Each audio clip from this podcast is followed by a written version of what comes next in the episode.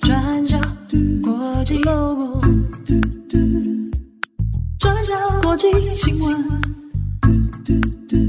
Global，转角国际 Daily Podcast。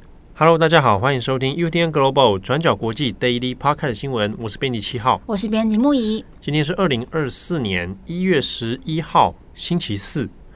在节目开始的时候，嗯，啊，来跟又是小小的听友来打招呼啊。我们最近越来越多发现这个小朋友的听友啊，嗯，啊接二连三的来这通报说他们也是听众啊。我们真的责任重大哎，天哪！好，那这边呢，和这位听友。叫做跳跳跳跳，今年几岁呢？哎、欸，我不知道，我，我没有，我没有问。他的名字好可爱哦，跳跳跳跳跳跳虎的跳跳是不是？对，现在谁知道跳跳虎？我我我我，我 看维尼长大的。啊，那这个听说跳跳很喜欢木椅。哎、欸，我是不是有当孩子王的潜力、啊？孩子王啊？对啊，好像很多小朋友喜欢我，是不是？是不是？还是等听你的 podcast 起床啊？哦，起床跟睡觉也也可以啦。嗯、睡觉、起床或是入眠，嗯，都很适合。嗯、那我们请木仪跟跳跳说几句话。跳跳你好，我是木仪姐姐。哎，对对，姐姐啊，正确。对，姐姐，希望你今天过得开心。听妈妈的话。对。那爸爸的话就随便斟酌，随便斟酌，对，斟酌 要自己判断。好，那今天的 Daily Podcast 新闻，那我们第一个先来看一下厄瓜多。啊，南美洲国家厄瓜多呢，近期其实已经进入全国的紧急状态。那最近的确，他们的国内也有一系列治安的动荡不安哦。那我们来看一下厄瓜多。好，这个厄瓜多在一月八号的时候进入了全国紧急状态，那进而导致一连串像是武装分子闯入电视台、挟持电视台员工，还有街头暴力等等的惊险事件。那其实起因需要从一位毒枭首脑这个逃狱事件开始说起。这位人物叫做马西亚兹，他是厄瓜多一个黑帮的领袖，那绰号叫做费托。费托他领导的这个黑帮组织，在厄瓜多帮派当中，其实势力非常庞大。他们也在很早的时候就已经跟墨西哥的毒枭之王，就是绰号是矮子的古兹曼所统治的西纳罗亚贩毒集团建立非常紧密的合作关系。那在一月七号礼拜天，费托他被发现逃狱了，让总统波诺亚在隔一天一月八号就宣布全国进入紧急状态。结果，在一月九号这天，有一群戴着面罩的武装分子闯入了厄瓜多电视台，然后他们挥舞着枪支跟爆裂物，然后挟持了电视台的员工。那有一名主播，他还被迫在镜头前面对着镜头呼吁总统不要介入，然后全程直播放送。在警方抵达这个电视台的现场之前，整个挟持过程持续至少十五分钟之久。那根据警方的说法呢，目前已经逮捕了十三名嫌犯，但是所幸没有任何的电视台人员受伤。不过，电视台被攻占的恐怖画面也已经被播送出去了，那也掀起了群众的恐慌。那费托逃狱之后，全国进入六十天的紧急状态，这个代表什么呢？代表在接下来六十天之内，每天晚上十一点到隔天的早上五点都要实施全国的宵禁。这段期间，总统还可以派遣军队直接进入监狱来强力恢复秩序，还可以在全国各地部署士兵来协助警方执行任务。那总统诺波亚更在电视台攻击事件之后，进一步宣布国家发生了武装冲突，然后公布了二十二个帮派名单，称呼他们是恐怖组织。那也宣称拒绝跟这二十二个帮派进行任何的谈判。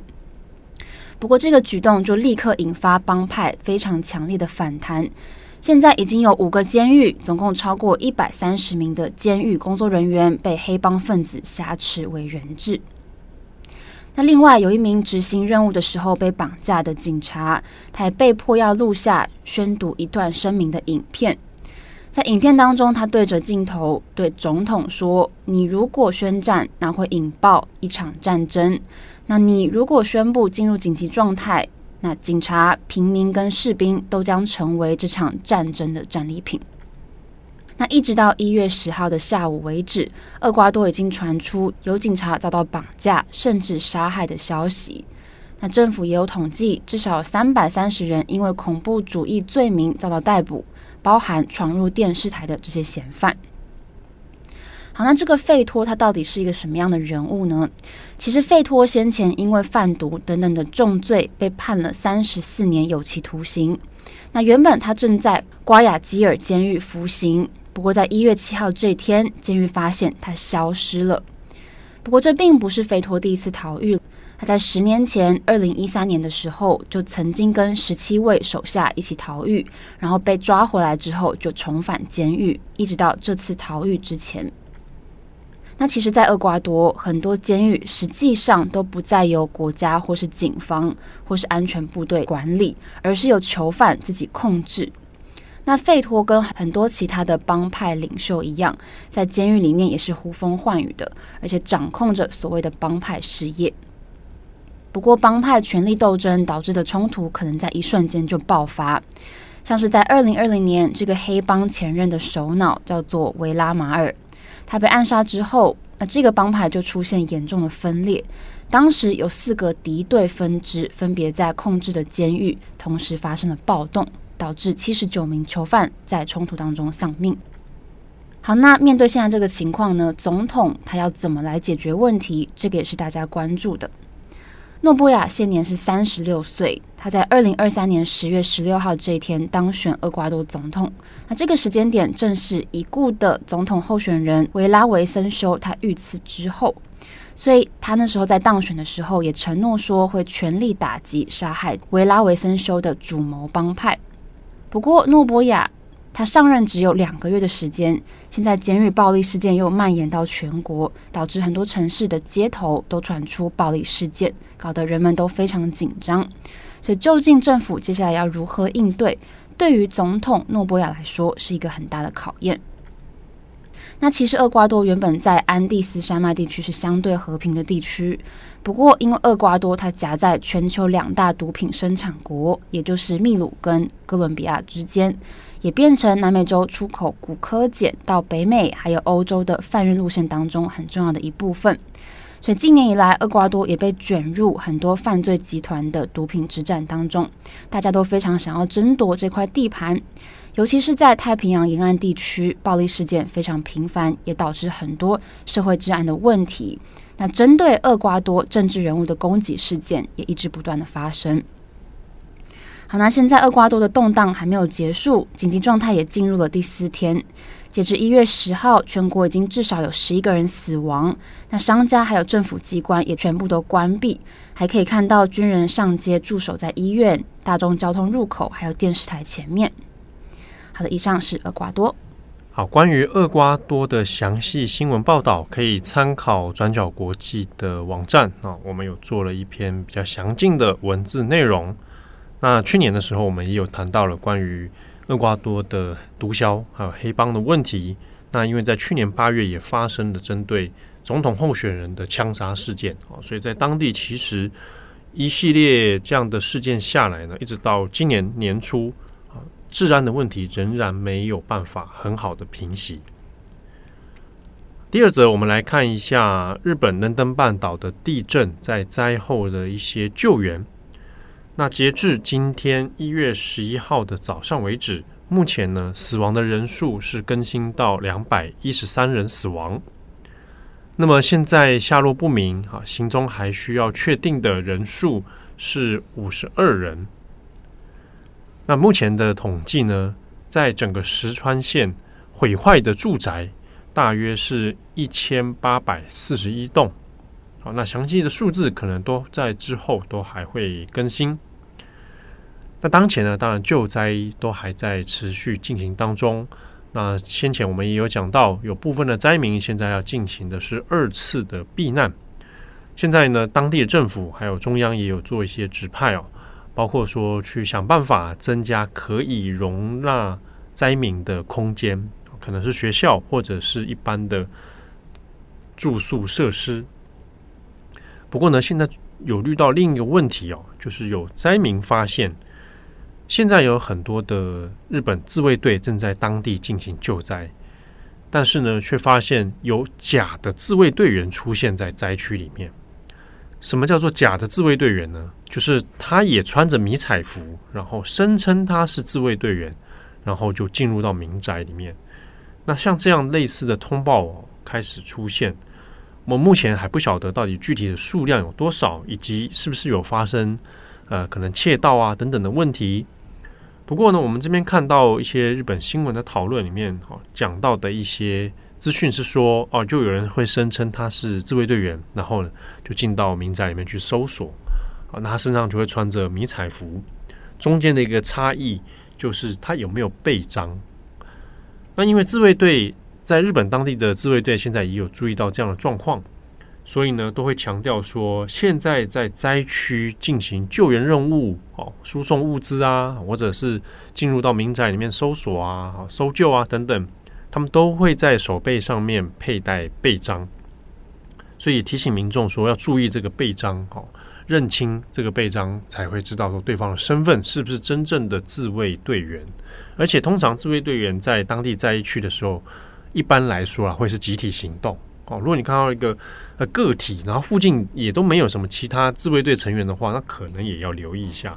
但是也不晓得到底目的是什么，有可能是进去要偷窃，或者是不知道什么样的原因。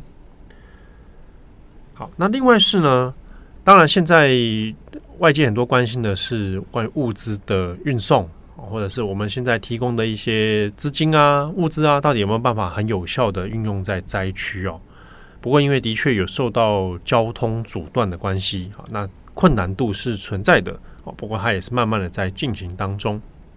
那大家不知道记不记得我们在重磅广播里面有一次，就去年前一阵子有提到，日本有所谓的私人逮捕系 YouTuber。对，好，那这些 YouTuber 呢，哎，先前有被这个判这个判罪嘛，哈。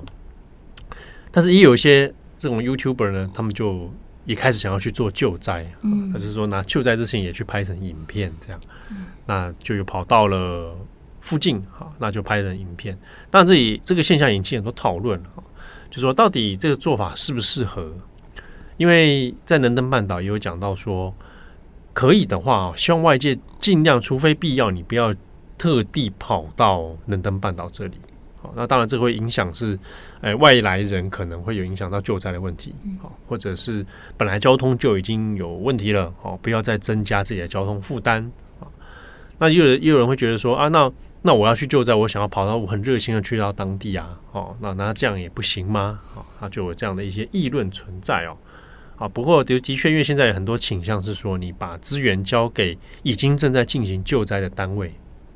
那在日本，你可以在日本的雅虎 JP。哦，日本的雅虎这边，他们有找到，它会有一个统整的资料哦，就是说，你如果现在需要透过网络来捐助的话，啊，有哪些单位你可以来进行？那他也可以明确的告诉你现在有哪些单位，哦，可能是日本的红十字会啊，或者是其他地方政府的单位已经正在进行救灾的，那你们可以把资源再交给这些单位来处理。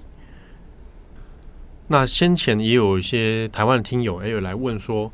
啊，那也很想要帮助，那怎么办呢？那这个部分，因为在台湾的政府单位啊，比如说卫福部，他们也有做相关的整理了，那大家可以先去参考，或者是说，那你也可以直接的去找日本这边的捐助管道，他们也有很直接的协助，或者你现在人已经在日本了啊，现在一些日本的民间设施啊、餐厅啊，或者是便利商店，它也开始会有这个。捐款箱，嗯，好，或者神社，我看到有朋友在，他是在神社里面有看到还有那个捐款箱，嗯，那这也是一个刚好你人人如果目前在日本的话，也是一个捐助的方式，对。好，那以上是今天的 Daily Podcast 新闻啊，这个讲完这两则新闻，嗯，我还是觉得说，那小小朋友听了，咦，有点小沉重吗？小沉，我。我有想到，因为像是报道者，嗯，报道者他们有做少年报道者嘛？对，对我之前因为有一次应该是跟国中生吧，在聊国际新闻的事情，嗯，那他们就说啊，他们要看什么？我后来还是有推荐少年报道者，嗯嗯嗯，对，因为刚好那个张正宏有有有一期有写，他有写，有我看到，我还买了那一期，这样说，哎，你们看这个，对我觉得，哎，其实这个方式是不错的。嗯，好，那嗯、呃，去年十二月底的时候，我有帮天下有做一个那个阅读理解 Junior，也做了实体的刊物了。嗯，那又写了一篇这个，它算是给青少年看的，嗯，国际新闻了。那看了有没有觉得充满希望？啊，你说内容吗？对，因为因为有时候我会回想自己在那个年纪的时候，真的，我们我们都没来看嘛。嗯，就是说，对我们来讲，比如说木仪啊，我们年纪相去不远，呃呀呀呀，还是有小差距的，有点小差距，有点小差距啊。我们的小时候，小学、国中啊，高中先不算好了，小学到国中的时候。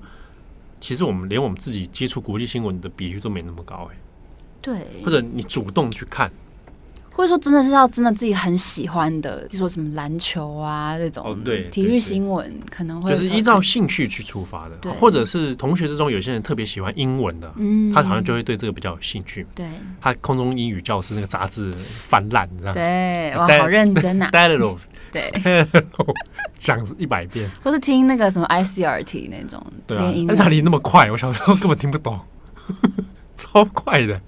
那我自己啦，嗯，在推荐给青少年或小朋友的时候，像啊，上次我们去高雄那个是高中的演中山高中演讲嘛，嗯，我我自己会比较推荐，就是像刚刚我们讲的，用兴趣的方式，从自己的兴趣来出发去看国际新闻，嗯。因为有有的人会讲说啊，比如说他刻意想要把东西简化给同学们，或者是要把它趣味化。嗯，所以大家可以看啊，这个国际新闻就是很很有趣啊。可是我对我来说，国际新闻没什么，就是有趣只是它其中一个项目而已。对，难道你要告诉我乌俄战争很有趣吗？嗯，加萨很有趣吗？一点都不有趣。对啊，那我也不喜欢把他们当成好像当戏在看。嗯，你知道有有有一些。就是好像很故事化，对，或者很戏剧化。你看这个是，我们把它把它当这个追剧一样在看。我我觉得这个心态很可怕。嗯，这这些东西不应该变成这种，我们不需要为了推广国际新闻把它戏剧化。对啊，就好好的讲事情。那当然，对于呃青少年需求不同，我反而觉得像像你讲的。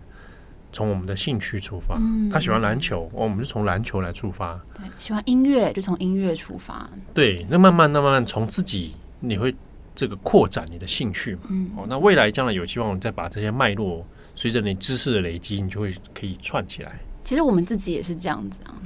对啊，因为所以所以才会培养出自己的各自的专长。嗯，对。那只是说回到小朋友了，就比如说像像我们的听友跳跳，我不知道他几岁啊？会不会其实已经十八岁了？跳跳虎，跳跳跳，对啊，像这样，哎，小朋友的话，是不是要变成我们要开一个节专门 for 他们啊？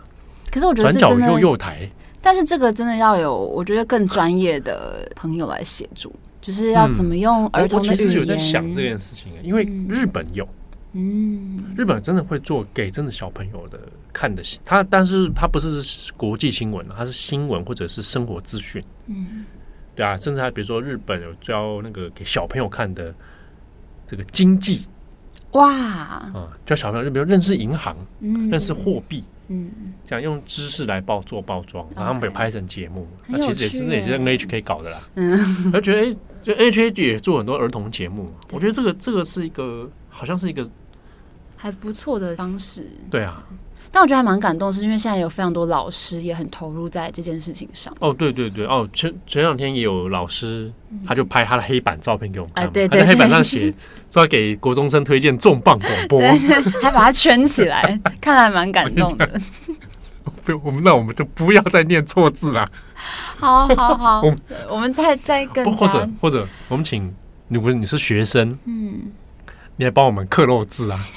还是好久没有听到这个字，错别字，对啊，错别字，字音字形更正。天哪，啊，我们拴紧发条真的是。对，我我觉得我其实也蛮想，因为很少有机会碰到年纪比较小的听众。嗯，对啊，我只会碰到那种来跟我说，我听你的广播长大，我现在在念研究所了。听到“长大”这两个字，汗颜，汗吓死。对啊，而且小朋友。感兴趣的题目会是什么？然后如果假设要针对他们来制作内容的话，嗯，哎、欸，其实我们可以请听友们去访问一下自己的小孩，就是小朋友们他们在听我们的节目，他们的回馈是什么？那我何不就派你去访问呢？你小朋友这么喜欢你，转角孩子王 木仪姐姐，对啊，那你是不是要穿一个幼幼幼台那样，还要 在那边跳上跳下？我觉得儿童未必喜欢这种这种造型啊。对，我们把儿童都刻板印象化。对啊，对啊，是不是？嗯，木易姐姐啊，七号哥哥，哦、哇，我叫我自己哥哥哎、欸。你昨天才叫我少妇哎、欸，先生。对不起，我错了。好，如果你家中也有小朋友，嗯啊，那也在收听节目的话，非常感谢。对，那你记得，你也可以叫小朋友啊，你就给他叫他每次多按一下我们网站，多点阅一下。不用看，你不用看也没关系。你看前三段，而且有一些图片，我们真的是有认真挑过。哦，对，我们我们转角配图从开战以来，一向就有一些设计的思维啦。哦，这个是不外传的秘籍，嗯，很用心的。对对对，而且可以平常没事就点一点，嗯，增加，哎，叫我们读者那个后台那个年龄层平均年就会下降啊，哦、对不对？这是好事啊，好事。对对对，这样这样我我每次被公司当的被当的时候，我就可以说，哎。我们读者年轻化，我们有触及到你们意想不到的群众，这样、对不对？对，好，好，那祝福各位有美好的一天，也祝福跳跳，对，今天天天开心，对啊，美好的一天，嗯，我刚刚差点说波多少女了，什么？转角国际，我们下次见喽，拜拜，拜拜。转角国际。国际新闻。Global Daily Podcast 新闻。